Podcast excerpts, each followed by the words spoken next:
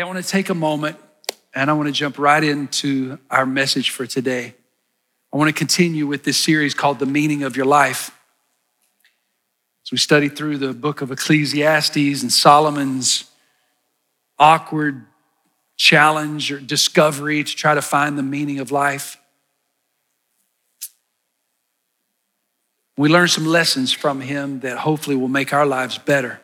But today I want to call this message Tough Questions because we all have some tough questions that we have to face in life. I mean, some of the real more serious, tough questions, like, you know, why do married people start looking like each other the older they get? Yeah, tough questions like that.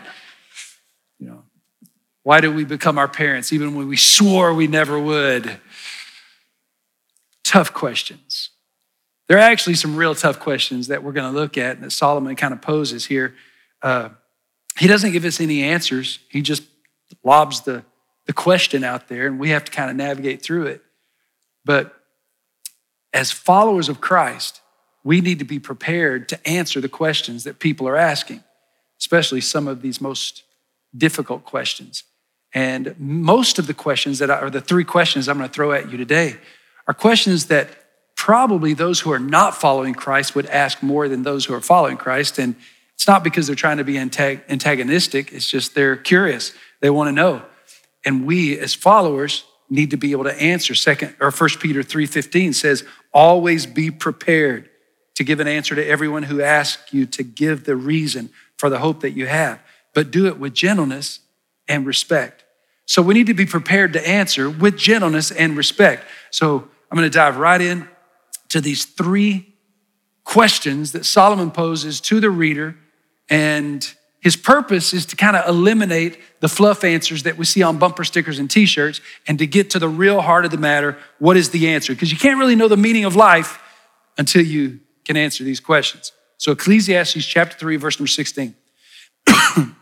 it says, And I saw something else under the sun. In the place of judgment, wickedness was there. In the place of justice, wickedness was there. I said to myself, God will bring into judgment both righteous and the wicked. For there will be a time for every activity, a time to judge every deed. I also said to myself, as for humans, God tests them so that they may see that they're like the animals. Surely the fate of human beings is like that of the animals. The same fate awaits them both. As one dies, so dies the other. All have the same breath. Humans have no advantage over animals. Everything is meaningless. Obviously, Solomon's working through some issues here. All right? But he goes on in verse 20, he says, All go to the same place, all come from dust, and to dust all return. Who knows? Here's the first question. If the human spirit rises upward and the spirit of the animal goes down into the earth. Now, as I said last week, I wasn't taking on this issue of where animals go, and I'm not taking it on today either. I'll let you work that out with your own salvation, okay? Uh, but here, Solomon kind of throws this out here. Who knows if human spirits go to heaven and animal spirits go down into the earth. Who knows? And he goes on in verse 22 So I saw that there's nothing better for a person than to enjoy their work because that is their lot. Here's the next question For who can bring them to see what will happen after them? So the first question he throws out there is basically this What happens after I die? What happens after I die?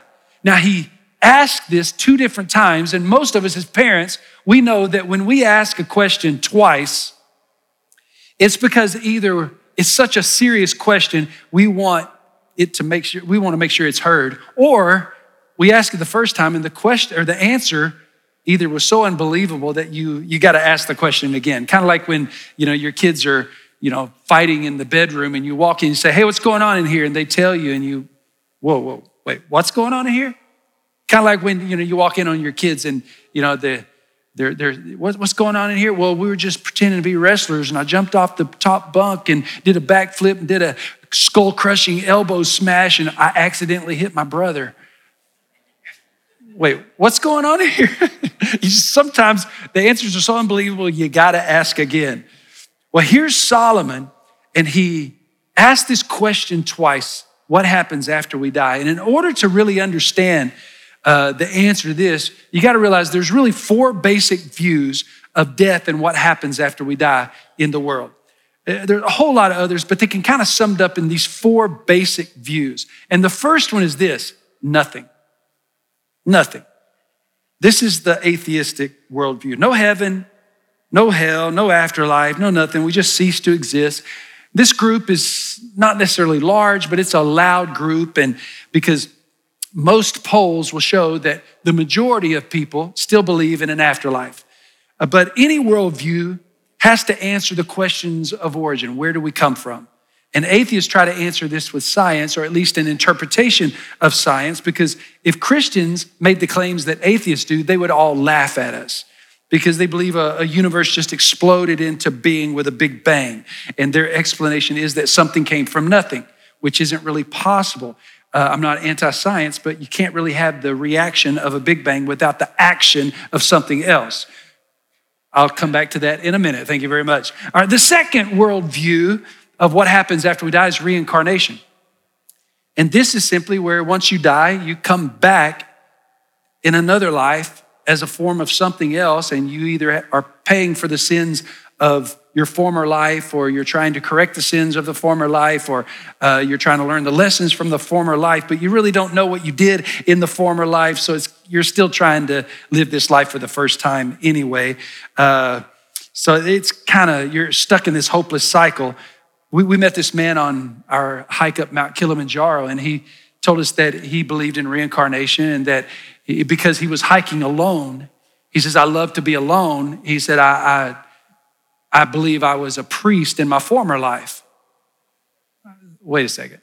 Because you like being alone, you made the jump through all the hoops to get to you were a priest in a former life. Uh, okay, just some people, you just do you, okay? Just do you. But reincarnation is one viewpoint of life after death. Here's the third viewpoint, and that's the scales of judgment. This kind of lumps in a few viewpoints together, but basically, you die, you stand before a deity, and you will be judged like a scale. Your good deeds will be weighed against your bad deeds. And if your good deeds outweigh your bad deeds, then you're golden. If not, things aren't going to be so good. Now, first of all, how do you keep score? How do you know what the score is? Number two, if a governmental system of justice acted like that here in America, then here's what it could look like. Okay, somebody gets arrested for uh, murder, so here's the scale of murder over here. But on this side, you've been a really good citizen. You've never had a parking ticket. You serve in the church. You give 10% of your income. You feed the homeless and work at the soup kitchen. So your good deeds outweigh your bad deeds. Therefore, your good go, go on back to work. It's this that crazy. There would be mutiny because that just doesn't make sense. So if these four views out of these uh, first three, they don't really work. Nothing, reincarnation, scales of justice. What do we have left? You got the gospel. The gospel of Jesus Christ. What is that? Well, that simply says that you and I have sinned, Romans 3:23. We've sinned and come short of the glory of God. The payment for that is death, 623, Romans 6:23. For the wages of sin is death. We couldn't pay it. So Romans 5 8 says, Well, God demonstrates his love for us that while we were still sinners, Christ died for us. So, how do we apply that gift of that free gift of life to it? Well, Romans 10 9 and 10. If you confess with your mouth that Jesus is the Lord and believe in your heart that God has raised him from the dead, then whoever calls on the name of the Lord will be saved. And that, that way, our debt of sin is paid. We have a right to live forever with our Heavenly Father. That's the gospel. I believe in the gospel. Somebody said the gospel can be summed up like this The gospel is that I'm far worse than I imagined, but I'm simultaneously more loved and accepted by God than I ever dared hope for because of Jesus' death for me. I can never earn God's acceptance and forgiveness, no matter how much good I do. I receive forgiveness and acceptance because of Jesus' work on the cross. Why is this important? Because we don't obey God to earn his love, we already have it. He isn't going to love you any more than he does right now. We obey God because that's the only response to someone who loves us that much. You see, the reason we serve the Lord, the reason we follow him is, is not to earn his love, we already have it. We serve him because that's the only response to someone who died for our sins.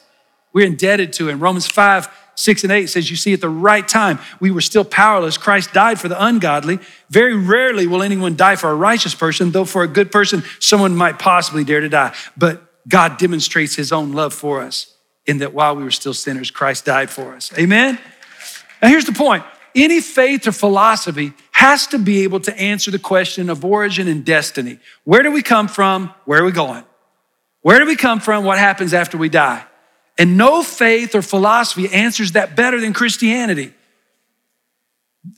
This life only has meaning if it's attached to eternity. And there are those that they are so sophisticated and so educated and most of the time so constipated that they don't believe in the afterlife. Why? Because they, they haven't, they haven't taken their thought process and followed it through to its logical conclusion. What do I mean by that? It means if there's no afterlife, then nothing matters. Eventually, we're all gonna die and the sun's gonna burn out. We're all just gonna go back to where we came from and all be forgotten. So if nothing matters, then actions don't count, people don't count, kindness is irrelevant. It's all a waste because it's all going away. Well, that way of believing not very popular because it's completely hopeless. And to the atheism or to the atheist, if they reject or modify this in any way, then it's not really atheism. See, there's, there's atheists that want to reject God, but they still want to bring in love and purpose and meaning that Christianity provides. We've all heard atheists say, you know, I don't believe in absolute truth.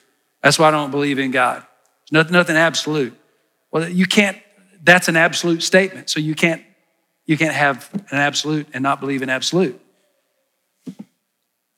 People say, "Well, I don't believe in God because I don't believe in the virgin birth." But yet most of those people will say, "But I believe in the virgin birth of a universe that it just nothing or something came from nothing." You can't have both. C.S. Lewis said it like this. He said, "Christianity if false is of no importance.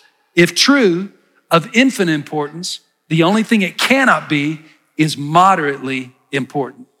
And that's why we're here today, because what we're doing is infinitely important. This life that we have chosen is infinitely important. Trusting in Jesus Christ is infinitely important. And we come to worship Him and honor Him because it's important. It's literally life and death. It's having an eternity in heaven or an eternity in hell. It's infinitely important. Let's look at Ecclesiastes chapter 4, verse number 1. It says, Again, I looked and I saw all the oppression that was taking place under the sun. I saw the tears of the oppressed, and they have no comforter. Power was on the side of the oppressors, they have no comforter. And I declared that the dead who had already died are happier than the living who are still alive, but better both is the one who has never been born who has not seen the evil that is done under the sun. Now, there's a lot of people that feel that way. It'd be better not to bring anybody into this earth because this earth is so evil. And I recognize there's a lot of evil that's going on in the world. But here's the second question Solomon kind of throws out there, and that is where is God in the injustices of the world? Where is God in the injustices of the world? Go to question two, please. Where's God in the injustices of the world? See, people struggle with this question most of the time because of a limited perspective. We don't have the full picture. I mean, it's like, like, kids when they ask a question uh, Mom and Daddy, how, how long until Christmas? 11 months. Oh, okay. They don't, they don't necessarily have a concept of time yet. How, how, how long until my birthday? 11 months, two weeks. But here is a question where is God in the injustices of the world? And I know it's because people are appalled at pain, people hate the evil that's in the world, but we have a limited perspective. A lot of people that don't believe in God will say, I don't believe in God because of the evil, because of the injustice, because of the pain and suffering. But that's a moral question. Where is God if there's evil and if there's suffering. Because here's what we, we got to understand if, if that's a moral question, then what's the standard of morality? Who decides what is right and what is wrong? because you can't have a true standard of morality without God. Because what people want to do is they want to impose their standard of morality on a situation. But you can't have that if God is not in the mix because it's your standard of morality is based upon what you believe. And that is very subjective. It's not objective. Here's what I mean by that. There are cultures, people will say, well, uh, if God doesn't decide what is morality, then who does? Well, the culture does. Okay. There are some cultures that believe that it's right to treat your neighbors with respect and be kind to them. But there are other cultures that it's okay to eat your neighbors. It's called cannibalism. So, what makes their culture wrong and your culture right? Well, it's just common sense. Well, whose sense? There's got to be a standard of morality somewhere. When you take God out, then it's your standard against somebody else's standard, and that changes with every single person. So you can't have this standard of morality. I'm not saying that it's not complex, I'm not saying that it's not challenging, but the moral argument without God does not hold up. I knew of a woman who had been walked out on by her husband and left her with two children. And she's trying to figure out how to make ends meet. She's distraught. She starts praying to God, asking God to bring her husband back. And when her husband did not come back, he moved on with his life she concluded that God did not exist because he seemed absent from her life. Now, it's a heartbreaking story, and it's important that when people share heartbreaks like that, that we don't respond with facts and ideas, but we respond with grace and love and compassion because behind every question is a questioner. We should listen, we should pray, and we should tell them that, hey, God's working behind the scenes. We don't know how God is working, but we know that He is working because Jesus told us in John 5 17, My Father's working and I'm working. So we know that God is working. We don't know exactly how He's working. So we can't give up. But here's the challenge that we face when we face somebody with a situation like this woman is that we pray and we want God to violate a person's will by making them do something that we think is right. It's frustrating, especially when by all outward appearances, it looks like it's right. But yet we want God to violate a person's will and make them do what we think is right. The challenge is we don't know what God's doing behind the scenes. We don't know how He's working on that person.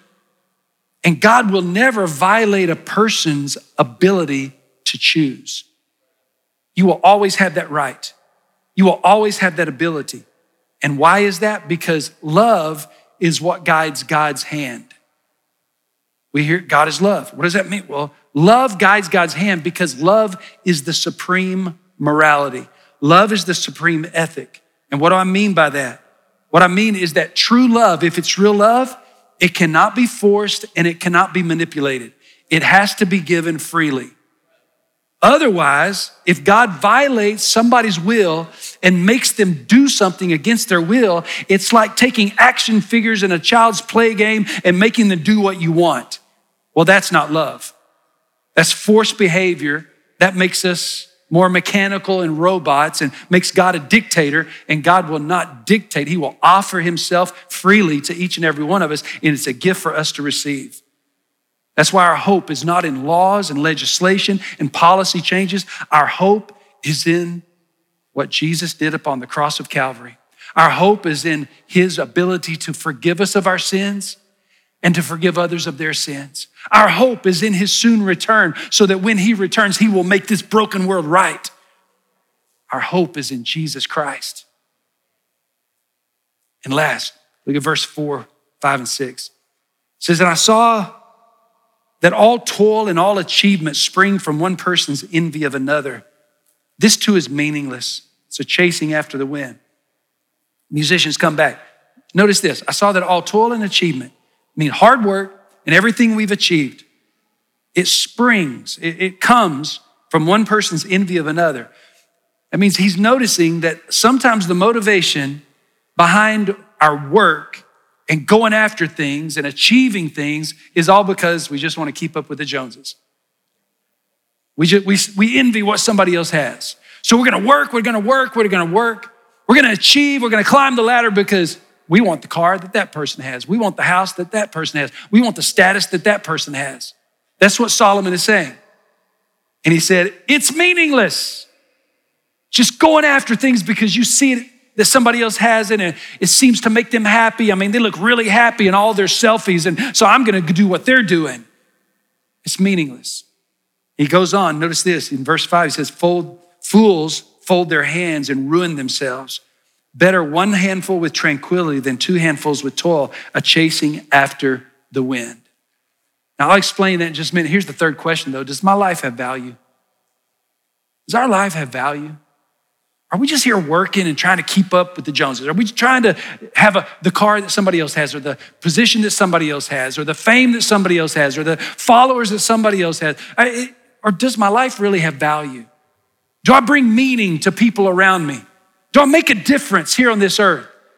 Am I making a difference in this church? Am I making a difference in my community? Am I making a difference at school? Am I making a difference in my family? Solomon's asking, Does my life have value? And he kind of concludes this portion of the story with a picture, a picture of a fool. And he said, Fools fold their hands and come to ruin. A fool folds his hands and ruins himself, is what he's saying. The fool closes himself off from everybody else and ends up self destructing. Now, sometimes the Bible doesn't give us both sides of the picture, but you have to assume that if the fool is closing himself off and not engaging with other people, not helping other people, then the wise person has his hands extended to help other people, to be a blessing to other people, to see what he can do to make his world a better place. That's the picture of the wise. The, the fool has his arms closed, saying, No, no, I'm not helping anybody. I'm not, I'm not serving anybody. I'm not giving anything. Can I tell you that coming here to church, we fall into that same trap sometimes. We fall in the trap. Hey, I'm not, no, I'm not giving anything. I'm not giving my hard earned money. I got bills of my own. I got stuff to do. No, I'm not serving in any ministry. I'm just here. Just preach, preach, just preach. Just sing a song. Sing a song. LA, would you sing a song? I just came here to hear somebody sing a song. We close ourselves off and we want to be entertained.